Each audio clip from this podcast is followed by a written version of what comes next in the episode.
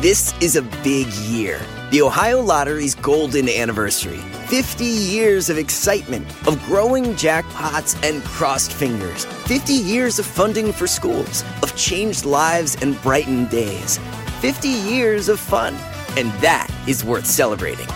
So watch for can't miss promotions, huge events, and new games that will make the Ohio Lottery's 50th year its biggest one yet. Learn more at funturns50.com. Whether you're a morning person or a bedtime procrastinator, everyone deserves a mattress that works for their style. And you'll find the best mattress for you at Ashley. The new Tempur-Adapt collection at Ashley brings you one-of-a-kind body-conforming technology, making every sleep tailored to be your best. The collection also features cool to the touch covers and motion absorption to help minimize sleep disruptions from partners, pets, or kids. Shop the all new Tempur-Adapt collection at Ashley in store or online at Ashley.com. Ashley, for the love of home.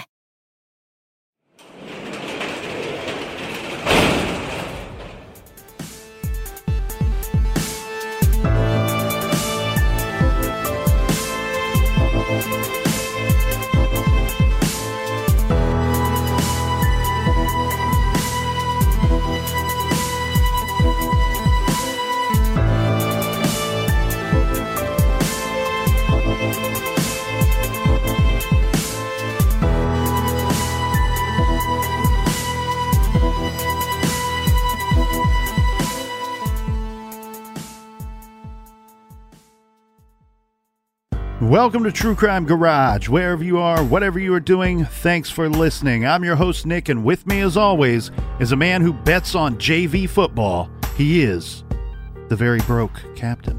I don't want your life. It's good to be seen, and it's good to see you. Thanks for listening, and thanks for telling a friend.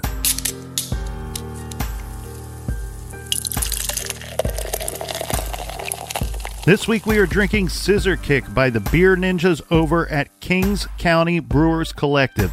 This is a double dry hopped IPA featuring a massive mid-air karate style addition of Simcoe hops. They also use something called X14, which is a fruity new experimental hop grown exclusively on Long Island. Garage grade a big four and a half bottle caps out of five.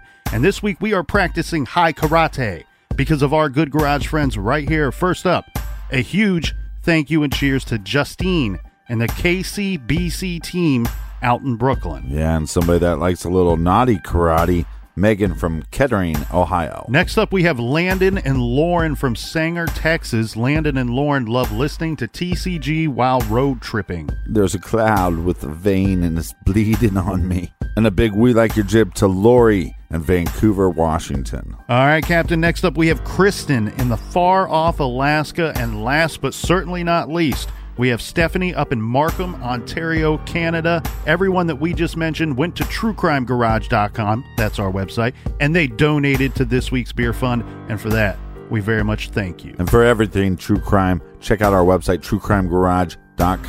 You can donate to the show. You can buy a t shirt. You can sign up on the mailing list. You can add to the blog. You can do whatever you want at truecrimegarage.com. And that is enough of the business. All right, everybody gather around, grab a chair, grab a beer. Let's talk some true crime.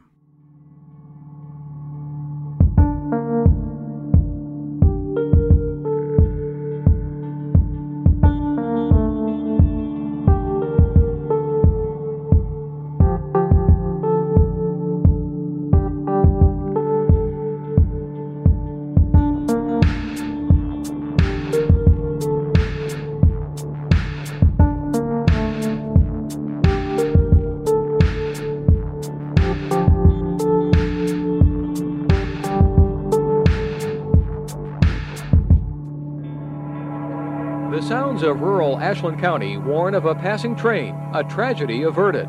The sights along County Road 1181 warn of a tragedy committed.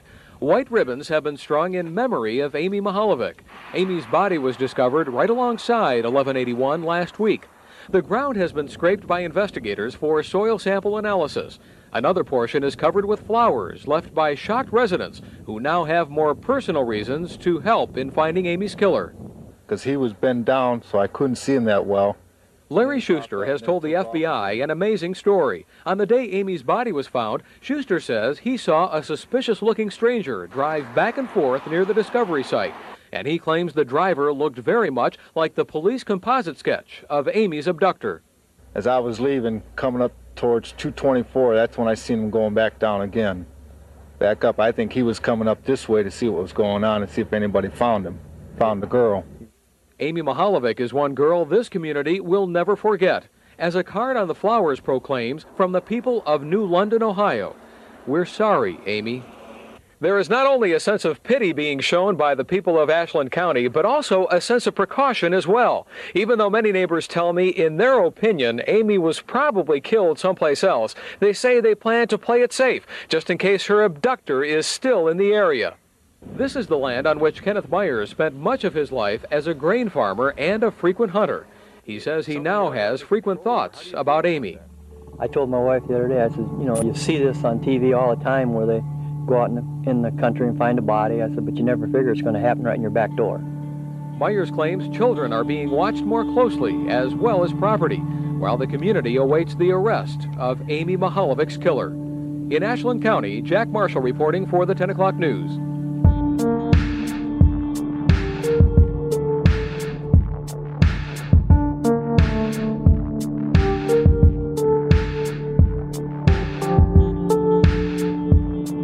All right, we have three more suspects to get to before we wrap up for this week. Now, I know which one I would like to end the week on. So, two to choose from.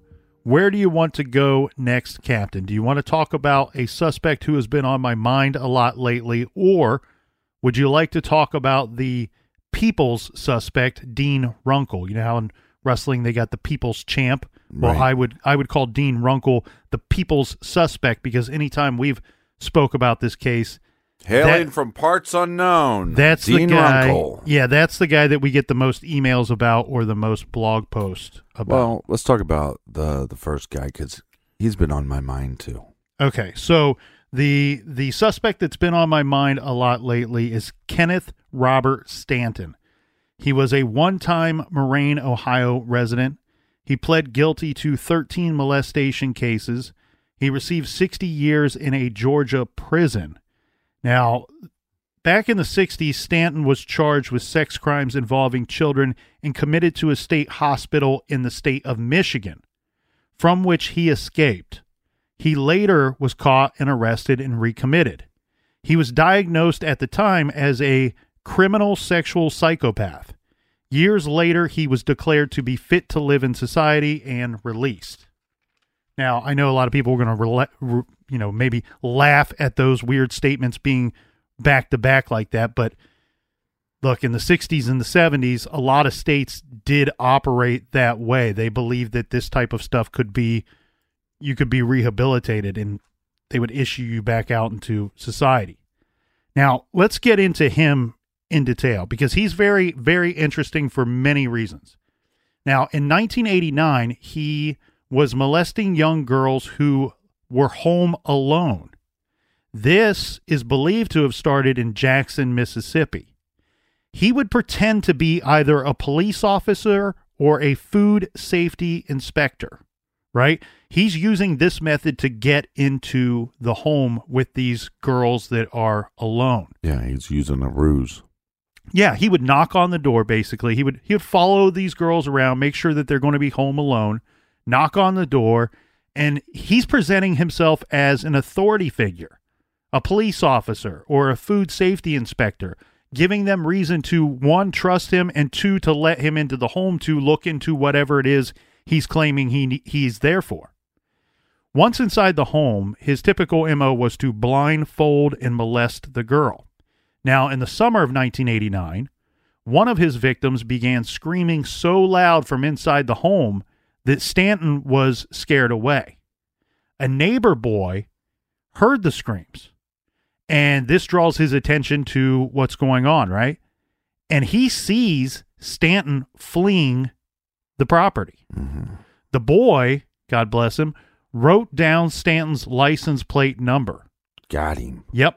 He gives this to the police after the girl calls in the complaint. And then later, once they have his you know driver's license photo they have some photo of him Mhm. the girl identifies from that photo stanton as the assailant rather than be a- arrested he flees the area he was suspected of assaults not only of several in mississippi but also in the state of alabama and georgia as well his car his vehicle was found abandoned in ohio in december of 1989 so First, let's think about his timeline for a bit.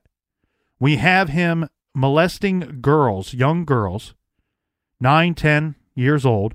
Right. He's using a ruse to get into their home. And then once he's caught for this or suspected of this with, with two witnesses, two eyewitnesses, he flees the area. And that is in the summer of 89. Now, his vehicle is found in December of 89 the thing here is you have to fill in the gaps, but we know that his vehicle was found abandoned in the state of Ohio. So that would put him somewhere in the area. Now, let's think about his previous crimes in MO for a minute. Right. Right? He's molesting these girls. He's using the ruse, using a ruse to get into their home. Right. He's a criminal sexual psychopath, as they labeled him. He's using a fake identity on a girl home alone, and the victimology is similar. It's so similar. In fact, it's girls of the same age living in nice neighborhoods. Yeah. But fear not, because then the FBI adds Kenneth Robert Stanton to their 10 most wanted list. And then one of True Crime Garage's favorite old shows, Unsolved Mysteries, featured the Stanton case on the October 24th, 1990 episode of their great show. Maybe you could help solve a mystery. That's right. And some people were able to help solve a mystery because viewers of the show started calling in with tips that Stanton was living in a trailer park in Moraine, Ohio. Mm. Well, Captain, guess who else was watching Unsolved Mysteries that night? Who? Well, the pervert on the run, Kenneth Sicko Right, right. Stanton, saw his face on TV. So Stanton took off again. And Stanton is smart and scared enough to run, but like a behavior that we've discussed several times on this show, he can't help himself. His addiction owns him. Mhm. It controls him. He is addicted to molesting young girls, to victimizing girls. Yeah. So even you'll see this with all types of of criminals, repeat offenders, serial offenders, sexual predators. Mhm. That no matter what situation they're in, no matter how scared they are or if they're already running from law enforcement, if they see someone that fits their victimology and an opportunity to assault, rape, kill, whatever it is that they are into, because they're so absolutely addicted to their desire, result, and outcome of that victim and that opportunity. So just five days after Stanton flees from Ohio, after seeing his face on TV, mm-hmm. he sees an opportunity, a nine year old girl, and he can't help himself. He tries to molest her. Thankfully, he's unsuccessful and he is arrested. Well, let's let's think about this for a second because you have killers such as like Dahmer, which will say that he he did this thing and and he he killed a guy and he's never going to do it again. We we hear these guys talk about their urges and how they're trying to control them and and they were it's almost like a drug uh, addict, you know, if you read like Miles Davis's book, he'll say, and that's the last time I did heroin and and then the next page is and then I was in New York doing heroin. And it's very similar to some of the stuff uh, Ted Bundy would talk about. But again, remember when Ted Bundy was on the run in Florida? It's almost like um, this stress, the heightened stress, makes the addiction stronger with these individuals. Yeah, it's it's it's exactly as said, an addiction that you can't you can't get away from it, and the the longer you are from it, the the more it increases. So as said, he thankfully he is unsuccessful. This attack leads to his arrest. This all takes place in a motel in Rock Hill, South Carolina. So once again on the run. Ultimately, Stanton ends up pleading guilty to 13 molestation charges, receiving a 60 year sentence, eligible for parole after 40. But we can throw a parade because Stanton did die in prison. This was in August of 2011. So he's no longer a threat to communities. There is no threat that he will get out of prison. He is thankfully no longer with us. Right. Stanton, Got him. the reason why I like him for several reasons. Okay, one, he doesn't look unlike the composite drawing. Right. Two, he is already known to have been using ruses that were working. He's already trained himself to the level that his ruses are working to get into the homes of these individuals. Now, we've talked about how these serial offenders, whatever crime it be, they are learning through trial and error. And what got him caught was being in the home of the girl that he was victimizing. Yeah. She's screaming. Somebody from the outside hears these screams, alerts them to, hey, something's going on. And they see this grown man running out the door, running through the yard, and getting into a car. And that boy was smart enough and had the wherewithal to write down this creep's license plate number. So you're saying I'm saying maybe he adapted and rather than knocking on the front door, now he's going to use the telephone to enter their home. Yeah, you have to get out of the house. I got to get the victim to come out of the house. I got to get them to me rather Yeah. than me going to them because me going to them is what almost got me caught. And now I'm on the run. I'm up here in Ohio somewhere. Wasn't there a bunch of speculation that uh, the perpetrator's car would have been like maybe in an alleyway, but probably that he didn't actually park in? uh, If you look at pictures uh, of the plaza where he picked up Amy at, uh, it looks like there's a little parking lot in the middle. Yeah, you you could have had Amy walk just a short distance before you would be not visible to most and have your car kind of stashed there. Right. So you create this ruse to get her out of the house. The problem, though, is you're still putting her into a public area, but then you're able to move your car out of the way, and like you said, a little walk, and and nobody's ID in the car. Right. Right. And one thing I've wondered about too is that if at some point did you could switch ruses completely when you're talking about a 10-year-old, right?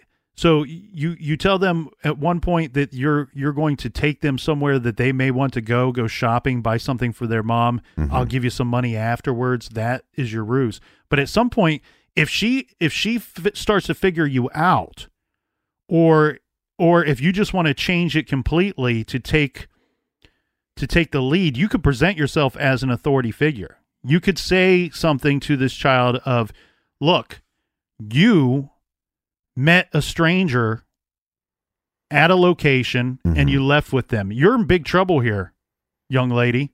Right. You're in big trouble. If your parents find out about this, you're going to be in big trouble. I'm a police officer, I'm undercover and we're doing these type of operations and you could present yourself as some type of authority figure. It wouldn't be out of the realm of possibility. We would at some point what we do know and can surmise just based off of simple logic, at some point she knew that whatever he, you know, the shopping trip was not going to happen. At some point, she knew he was not who he says he was. And at some point, he took control of the situation. Now, that could have been seconds before she was killed. It could have been hours. It could have been days. But we know that that happened at some point. And that's why I go, I go to him because the ruse that he was using at the time is not terribly unsimilar to what was used against Amy. Mm-hmm.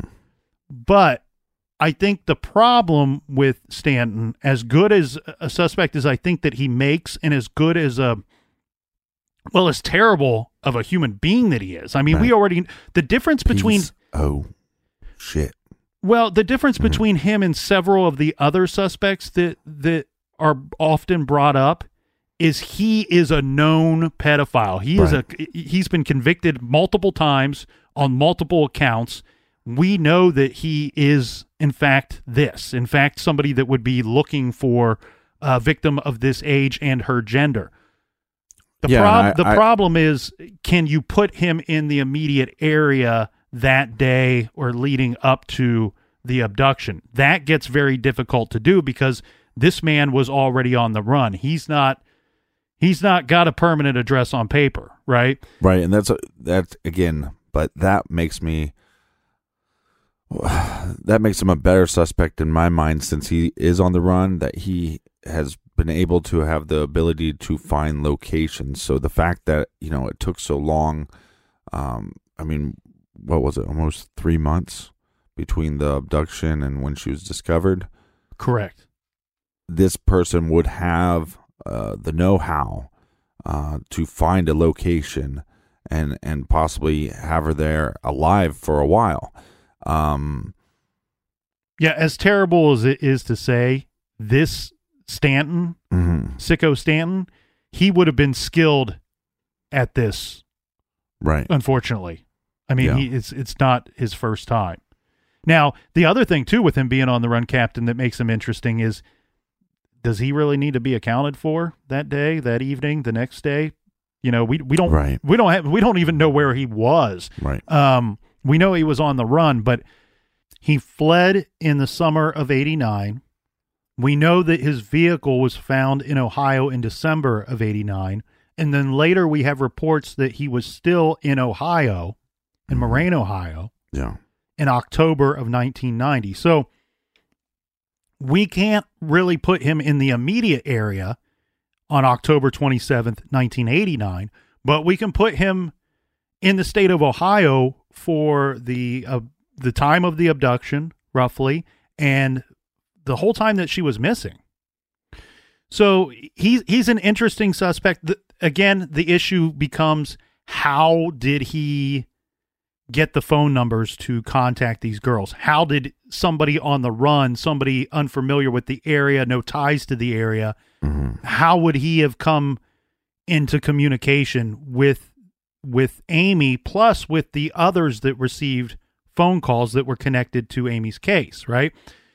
In Amy's case and in others, I'm not going to say all, but it has been reported that the phone numbers were unlisted. So it's not as easy as some have pointed out, where they say, well, you could have just been driving down the street and saw a potential victim and followed her home and said, oh, they live at 123 James Place.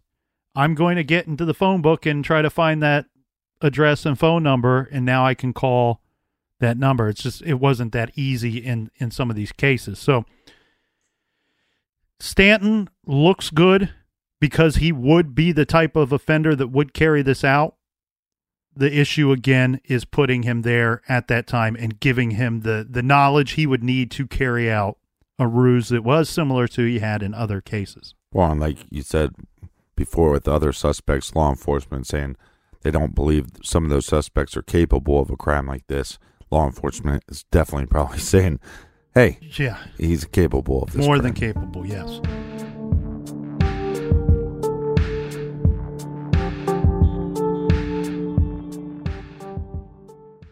The evidence keeps pouring in. At this point, the facts are undeniable. It's an open and shut case.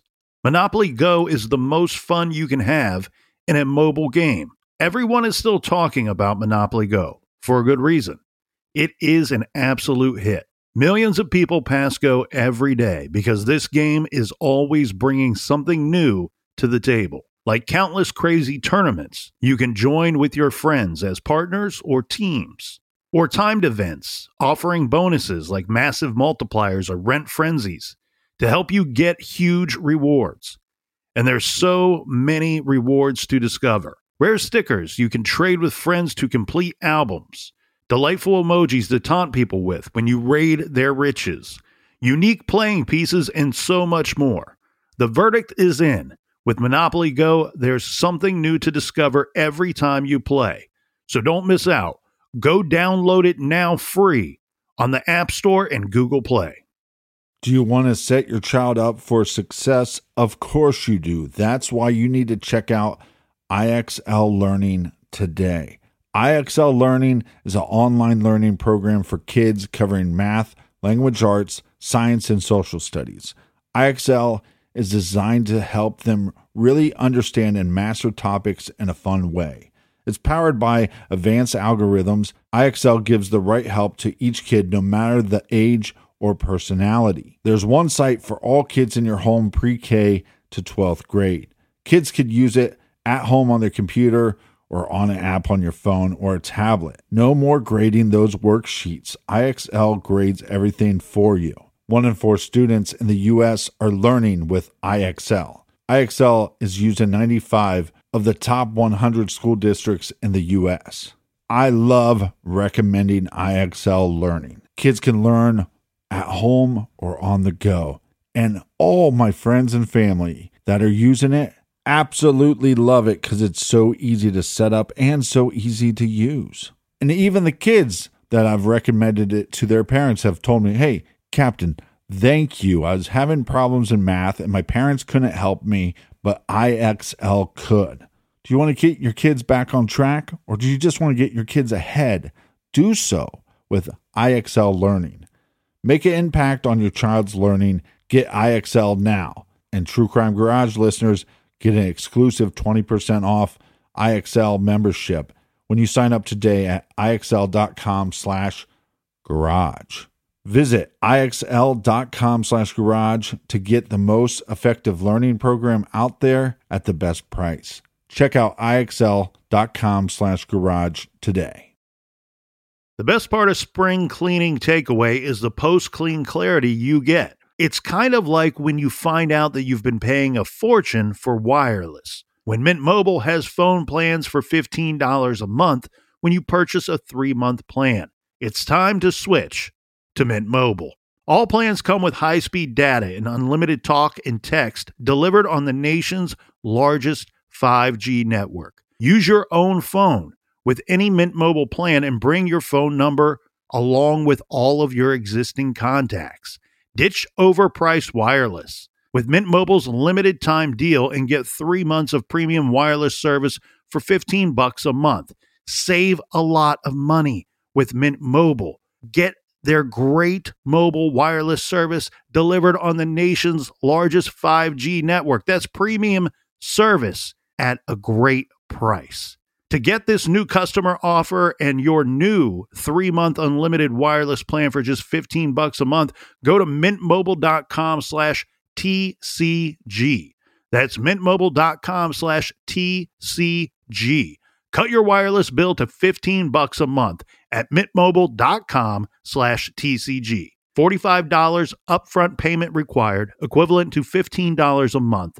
New customers on first three month plan only. Speed slower above 40 gigabytes on unlimited plan. Additional taxes, fees, and restrictions apply. See Mint Mobile for details.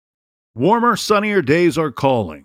Fuel up for them with Factor's no prep, no mess meals. Meet your wellness goals in time for summer thanks to the menu of chef crafted meals with options like Calorie Smart, Protein Plus, and Keto. Factor's fresh, never frozen meals are dietitian approved and ready to eat in just two minutes. So, no matter how busy you are, you'll always have time to enjoy nutritious, great tasting meals. With 35 different meals and more than 60 add ons to choose from every week, you'll always have new flavors to explore. Crush your wellness goals this May with dietitian approved meals and ingredients that you can trust. Make your day delicious from breakfast to dessert. Stay fueled with easy, nutritious options. Treat yourself to restaurant quality meals that feature premium ingredients like filet mignon, shrimp, and blackened salmon. I am new to Factor and I have been loving every minute of it. I have a problem, and it's called lunch. Some days I need a pack of lunch, and some days I work from home. Whether I'm at home or whether I'm on the go, Factor is fueling my lunch from now on. Head to factormeals.com slash truecrimegarage50 and use code truecrimegarage50 to get 50% off your first box, plus 20% off your next month. That's code truecrimegarage50 at factormeals.com slash truecrimegarage50 to get 50% off your first box, plus 20% off your next month while your subscription is active.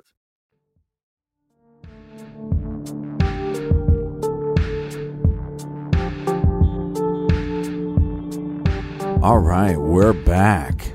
You filthy animals. Every one of you filthy as hell. um, okay, so Captain, now let's get into Dean Runkle. Our Dean Runkle info obviously has several sources, but the main source uh, for the first part is a bombshell article from the Cleveland scene titled Person of Interest. The FBI finally has a top suspect in the Amy Mihaljevic murder. And this, of course, by James Renner, and the article is from 2008. Now, the article starts off by repeating statements from an eyewitness on the day Amy was abducted. This states that the eyewitness saw a man walk up to Amy, put his hand on her back. He leans down to whisper something in her ear. Then the man puts an arm around Amy's shoulders and leads her away. This eyewitness is Amy's age and describes the man as Caucasian. His hair is thick. He is wearing a beige windbreaker with plaid lining, front pressed khakis, and a button up shirt. We'll come back to this eyewitness in, in a bit. The article states that just like Amy, at least three others received phone calls similar to the one that Amy said she received before she was abducted. As we've commented over the years, this number should be debatable. We've seen higher numbers, but the words directly from law enforcement are that they believe there were two or three calls related to Amy's case. The girls in this article, of course, now they're they're grown up. These girls went to school in North Olmsted, Ohio. North Olmsted is about a 15 minute drive south of Bay Village, so not far away. And more importantly, the two towns would have shared the same area code, 216. This is important as it is believed that the call to Amy that set up the arrangement to meet at the Bay Square Shopping Center came from Amy's area code. Remember, we talked about billing and how billing was conducted by the phone companies back in 1989. Right. Everybody who hears this case at the first, they go, Well, why the hell didn't they just trace that call? They were only billing long distance calls differently than local calls. So there's no record of local calls because they don't bill for them. They just mm-hmm. charge you for the monthly service. Same goes for these other two or three calls. They would have come from that 216 area code. Now, that is still a huge area. That's still a large population. But when we're talking about a case that has gone unsolved for 30 years, we have said how many suspects there are. This somewhat, at least, shrinks that pool a bit. Mm-hmm. Let's take that info and go exploring, shall we? So let's say those calls are in fact connected. That the caller to the three girls in North Olmsted is the same man that called Amy. Mm-hmm. So now this means you need to find a link between these four girls, Amy included, all of whom, we should mention, were 10 or 11 years old at this time. The link could be a person, place, a club, or an organization. It could be anything, but it needs to connect all four girls and this unknown suspect. The article states that in early 2005, an agent working the Amy case contacted the girls from North Olmsted. The agent wanted to know if the girls went to the Lake Erie Nature and Science Center. They had. And in fact, the article claims they each went there in the weeks leading up to Amy's abduction. Amy, too, went to the Nature and Science Center, but the article does not specify when her last visit was or how close to her abduction the last visit would have been. That information may not be known to anyone at this point, including the police and FBI. But what we do know and can say is Amy had been to the center before and on multiple occasions. Keep in mind, this center is close in proximity to both her school, her home, and the Bay Square Shopping Plaza. And based off of where the other three girls attended school, Amy would have lived closer to the center than all three of them.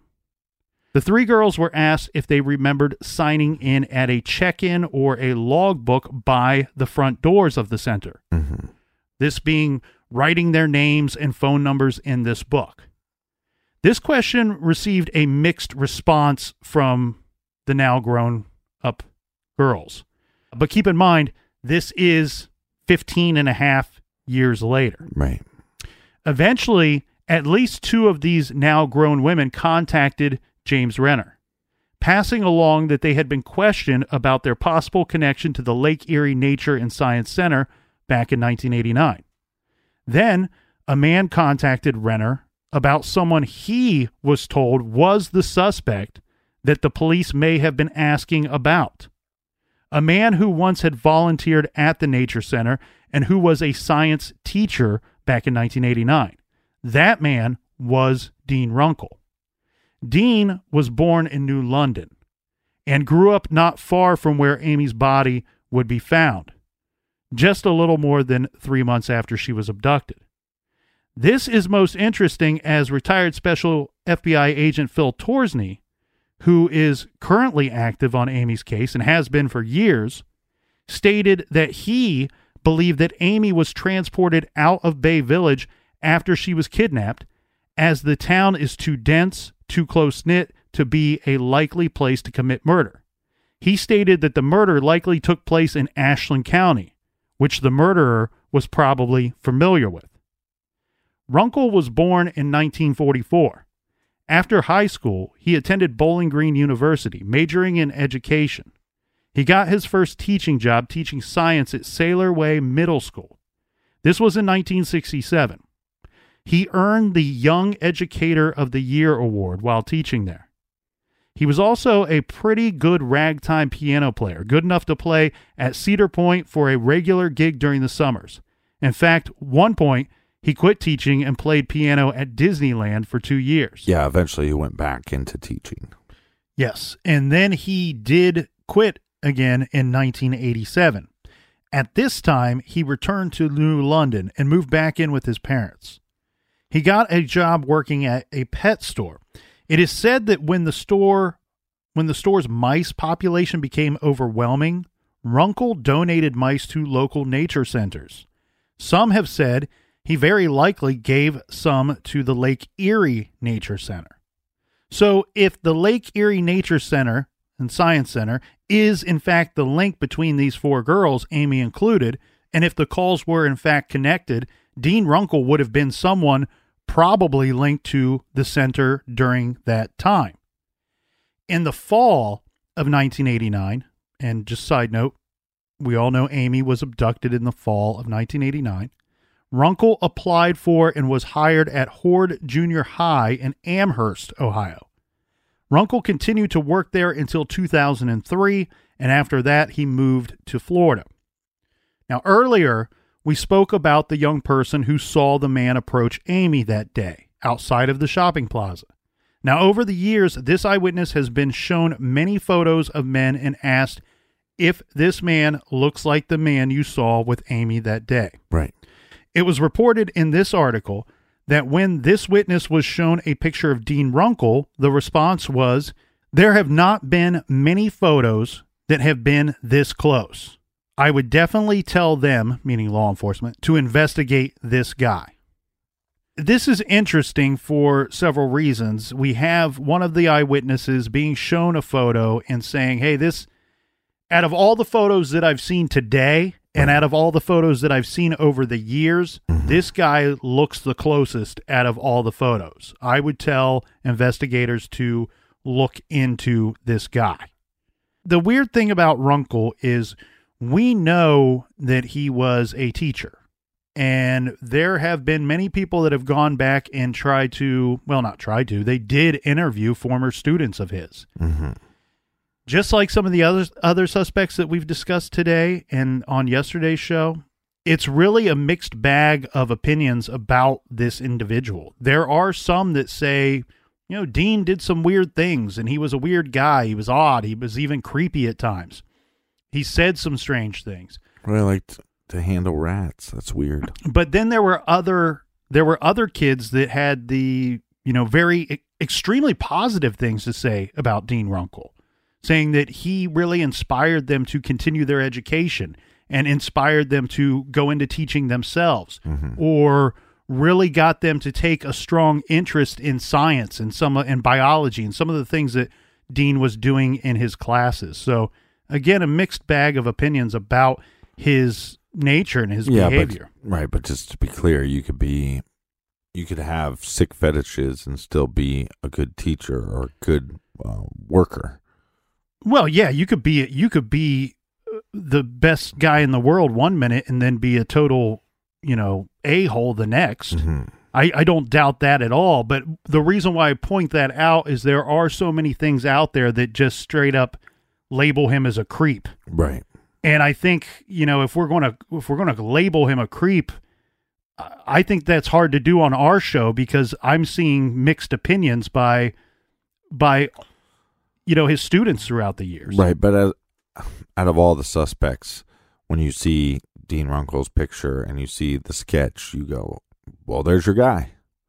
I mean, this is it almost looks like a drawing of his of his picture. What I would label the third composite sketch, yes. Right. There there again is where I think we have a problem with there being a composite sketch out there. Or the fact that there was there was four of them. That's what I'm getting at. He, where you would say he looks like the third one, you may not say that he looks like one, two, or four. Right. So Right. that's that's where that composite sketch gets a gets a little weird. Now, also the other thing too is this individual, and I look, I believe her statements. If she's saying this is the closest that I've seen since then, I don't doubt that statement at all. I don't doubt that she believes that to be true. The other thing we have to keep in mind along those same lines, though, this she was abducted. Amy was abducted in October of 1989. This witness saw this man for a very limited time at the plaza on that afternoon, and then is seeing this photo of Dean Runkle 19 years later. Right.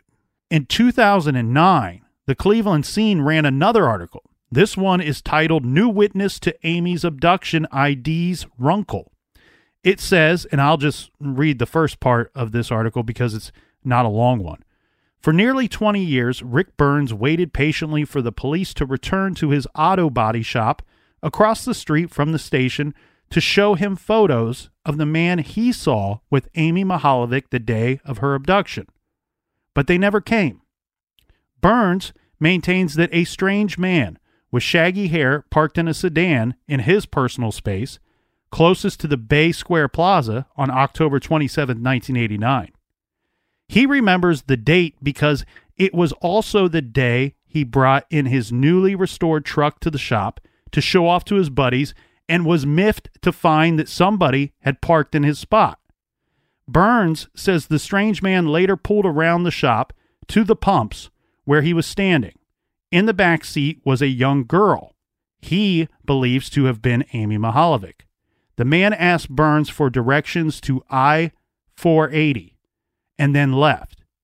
Two days after Amy disappeared, FBI agents came to Burns's shop and to look through receipts for the previous two months. They took his statement, and that was that. He never heard from them again. Now, Burns reviewed a series of photographs of suspects and non suspects. Without hesitation, according to this article, Burns picked out former Amherst Middle School science teacher Dean Runkle as the man he saw at his shop that day. Basically, this is an eyewitness statement saying, Within days of the abduction, I gave a report to police that I saw a man, shaggy haired man, asked me for directions, and in the back seat of his car, I believe was Amy Mihaljevic. Right. I then waited for nearly 20 years for them to come back and show me pictures of possible suspects. They never came back. Wow. All right, where do we start here? Because this looks bad for Runkle on the surface. But when you really kind of start scratching and clawing through this statement and through this article, look, I believe this article was written with the best of intentions. I also believe that Rick Burns is is a good guy and means well and means the best for the situation and probably is just simply trying to help. Yeah, but who's the article written by? Um, I believe it was written by well, there's there's multiple reporters involved in this article, so I don't want to I don't want to cite anybody specifically without having all the names. But what I'm getting at here, Captain, is we now have a very public statement by the Bay Village Police Department that says that kind of contradicts the statement given by Rick Burns in this article. Okay. So their statement is yes, we did talk to Rick Burns within days after Amy's abduction. Yes, he gave a statement. He, his statement at the time says he didn't see anybody. He didn't see anything suspicious. He didn't report anything suspicious. The article says he reported something suspicious and then waited nearly 20 years for the police to return to ask him questions again. Bay Village Police Department are also on record saying that Rick is a very good guy. He's done nothing but try to help this investigation, but the problem is they're going to believe his statement that he gave within days after the abduction and not the one that he came back to give them nearly 20 years later, which they say is a different story. I've not seen the police reports. I've not seen their notes. I've not seen the case file. I do believe everything they're saying, though, for several reasons. I do believe Rick Burns is probably a good guy that only wants to help. I also believe that he probably believes somewhat what he's saying now, saying that he saw, just misremembering it. It probably wasn't Amy, and it probably wasn't on the day in question. Right. And the reason why I say that is for several reasons. He says the girl that I saw in the back of the car, I believe she, was Amy Mihaljevic. Well, if you're saying that within two days of the abduction, one, if you believe that prior to that statement, if you've already made that connection in your mind prior to that statement, you should have gone to the police yourself to give that statement, right. not waiting for them to come to you to look for receipts, receipts and then ask you questions. Right. And then on top of that, if you firmly believe that that is in fact what you saw, then you don't wait for them to come back to you. You remind them, hey, I have information that I've passed along. What's going on with this? Yeah. And I think with Runkle, there's a leap to kind of figure out how he got the numbers to make contact with these girls, if they are connected. Uh, the Nature Center, I don't think there's 100% proof of that. I think the tough thing about Runkle is that he passes the eye test of one of the the drawings, and I think that's hard to for people to get around. You see those pictures side by side, and you go, "Well, that looks like the guy," and I, I think people have a hard time uh, moving on from that.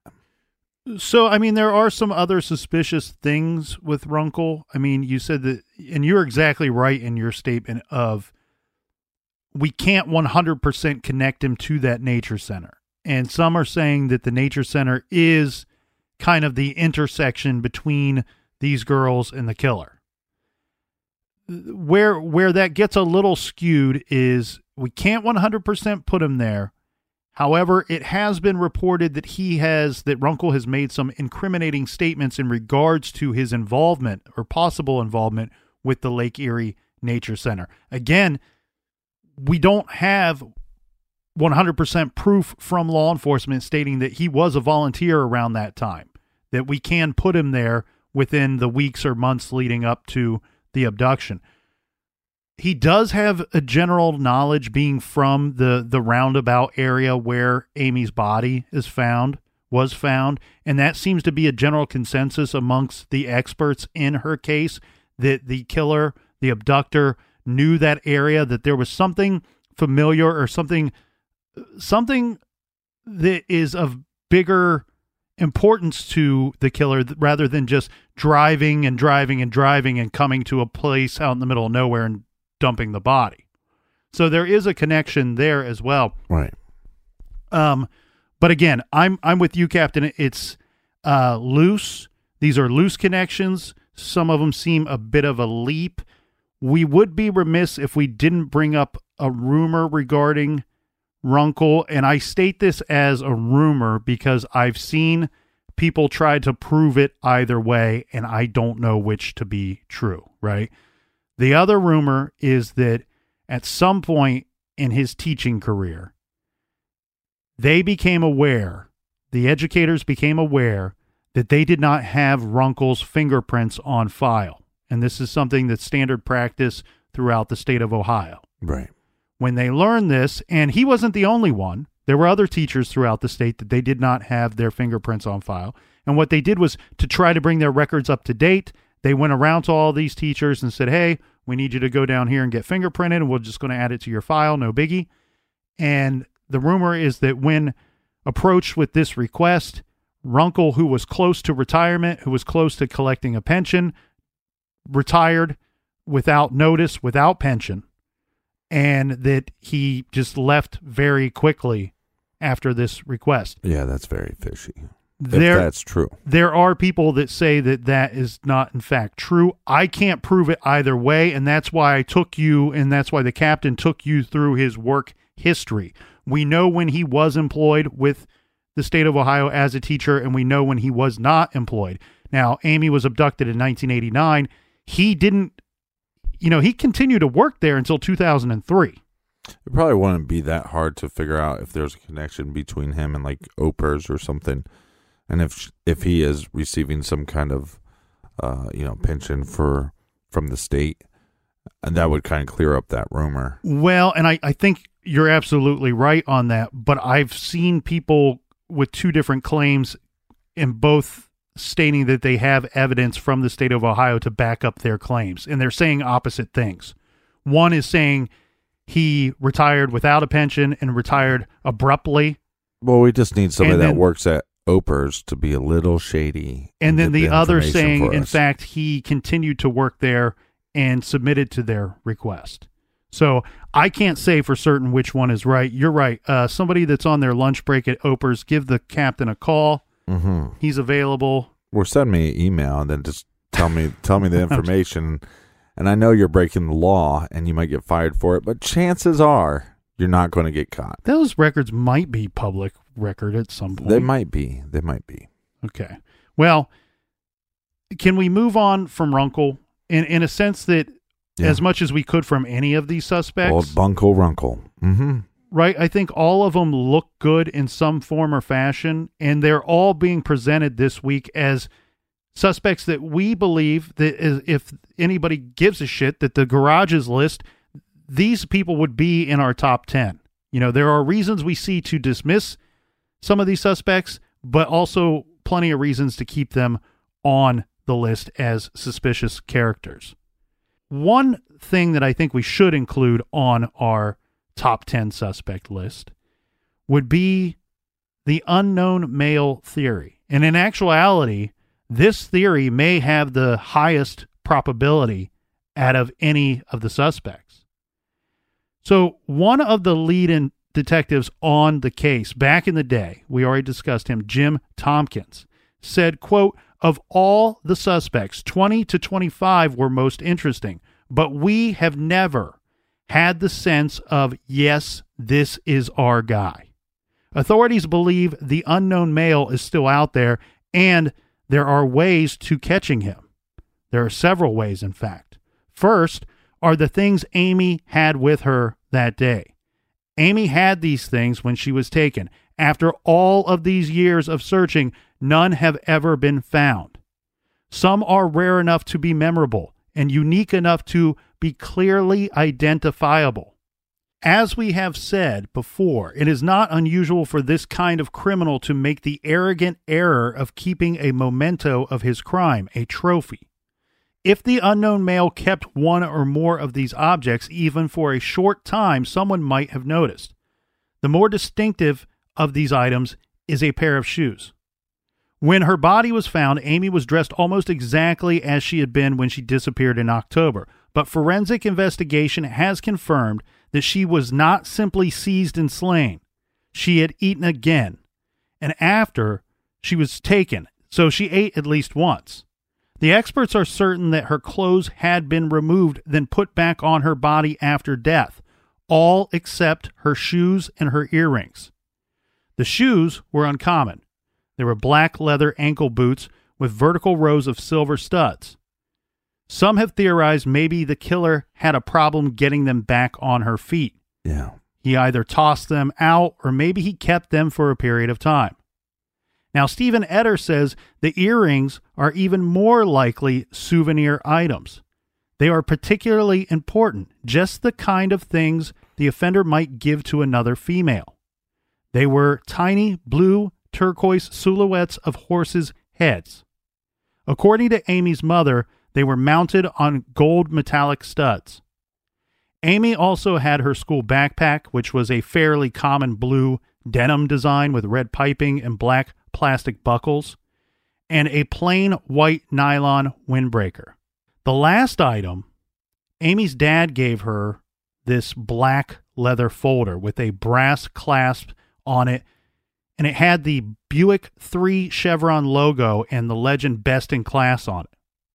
This is a fairly unique item as well. Another thing that could get this individual apprehended is actions and behaviors of this unknown male. A tip needed from someone in the public to put law enforcement onto the right guy. Here are some notes from the Thomas Kelly Cleveland Magazine article. This is from the experts regarding the makeup of this unknown male. Obviously, because his identity remains unknown, these are simply theories, not facts. But they state that some of this information, when he is finally caught, will be remarkably close to much of the description provided by FBI experts. They go on to talk about the suspect composite sketch that was released and saying, Remember the undistinguished drawing of the slightly built man, unremarkable in appearance? They say, Forget it. At least set it aside. Because it could be that the poster man is not an accurate portrayal of the unknown male. They say this is very possible because the eyewitnesses would have had no reason to scrutinize this man. There was nothing extraordinary about his actions or appearance. Wren emphasizes that people should not hesitate to contact law enforcement if they have some information, but the man doesn't look like the drawing. And he goes on to say, I cannot say that strongly enough. Even if you suspect somebody and he doesn't look like the drawing, regardless that there are four of them out there, contact law enforcement. Yeah. They go on to state that the offender, what they can say for certain, right, is the offender is a white male. At the time of the crime, he is believed to be 25 to 35 years of age.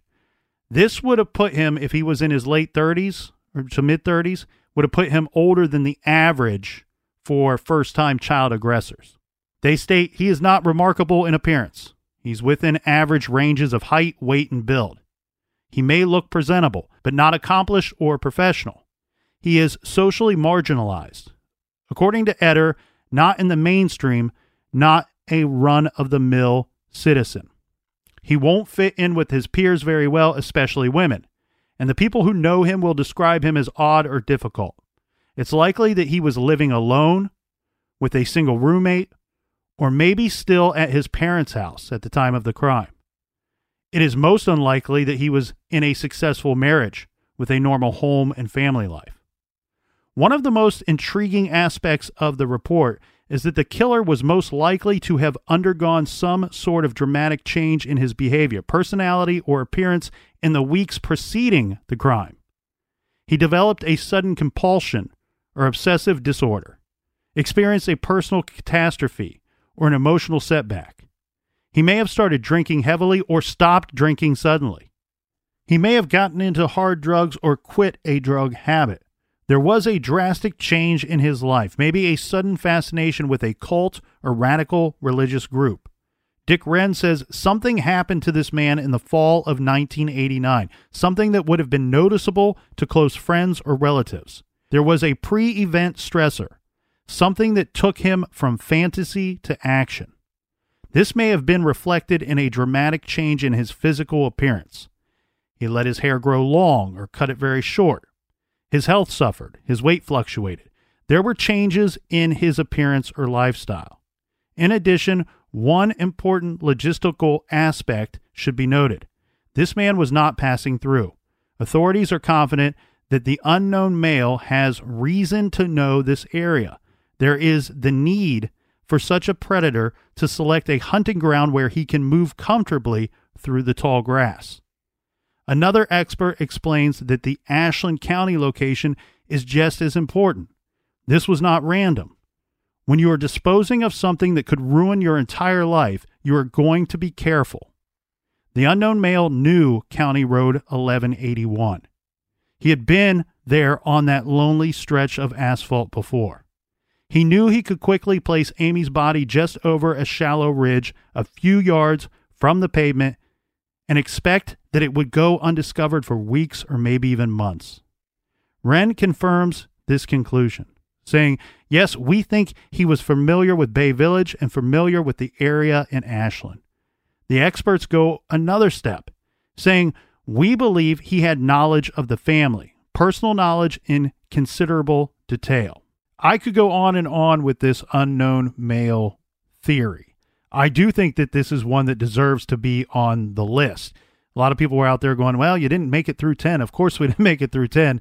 There this is such a huge case and we still have some suspects that we would like to vet a little further to see if they should fall on our list. I think the ones that we covered this week are very good suspects. They they should be and are on other lists out there. Yeah, I think they're the most popular.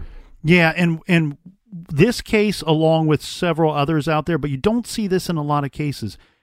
I would describe this case as having a tornado of suspects. There there are so many of them out there and when you try to wrap your head around it, you can't because it's like it's like on the Wizard of Oz when when Dorothy is being taken away and you can she sees uh, the farm hands for a little bit. Then Right. she sees the witch for a little bit. And then she sees Yeah. And that's what this case is like. It's a tornado of suspects. When you try to focus on one, there's one, another one that will fly by and pop in your mind and another will come up here and there throughout uh, your time on this case. Now, there are some truly great sources for information on Amy's case. Unfortunately, when a case is 30 years old and 30 years unsolved, many different people have had the opportunity to take a look at it, offer their opinions, expert opinions, and tell the story of the abduction and the investigation. We have bitten off a big chunk of that, I think, in our coverage on True Crime Garage. Now at five episodes dedicated to her case. But if you need some more and if you want to know where some of this information came, some of it ripped right from the pages, uh, we used sources like the Plain Dealer magazine. This was an October 21st, 1990 issue where they featured an article called Amy by Michael Heaton. We obviously talked about the Cleveland magazine October 1998 article titled Who Killed Amy by Thomas Kelly. There, of course, is James Renner's book, Amy, My Search for Her Killer. And there is also Who Killed Amy Mihaljevic, a podcast by our good friend Bill Huffman. So there are plenty of sources out there. At some point, if there is some new information, we will revisit Amy's case again and probably again until this thing is solved. I will say this, though, Captain. Coming up on the 30 year marker of that tragic day, of that terrible day, Right. I find myself, after looking into this case again within the last few weeks, of a restored hope. I, I wasn't going to, you know, when we covered this in June, just before CrimeCon, I said this to a few people at CrimeCon, Mm-hmm. and thanks to everybody who made the trip. I said this to a few people at CrimeCon, but I, I refused to say it on our show, and I told you this off mic. At that time, I had lost all hope that this thing would ever be solved. And I, I, I just want to throw it out there that that's how I felt at that time.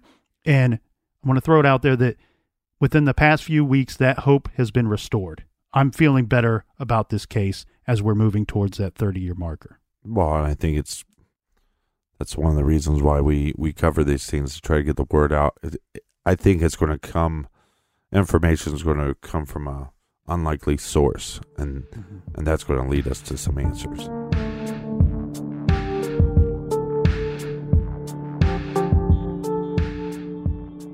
Nick, do we have a recommended reading this week? Why, of course we do, Captain. This week we are recommending The Blood on My Hands by Shannon O'Leary. This is an autobiography, but it's a story about her family and a story about her.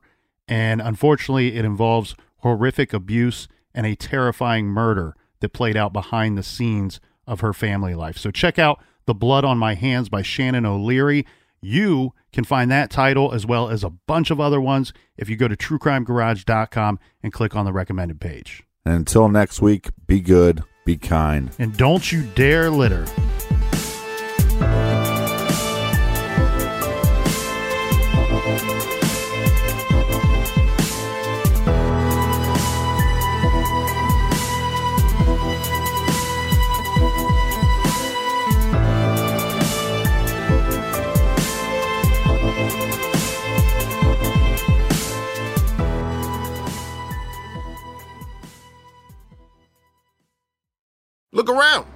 Find cars like these on AutoTrader, like that car riding your tail. Or if you're tailgating right now, all those cars doubling as kitchens and living rooms are on AutoTrader too. Are you working out and listening to this ad at the same time? Well, multitasking pro, cars like the ones in the gym parking lot are for sale on AutoTrader. New cars, used cars, electric cars, maybe even flying cars. Okay, no flying cars, but as soon as they get invented, they'll be on AutoTrader. Just you wait. AutoTrader.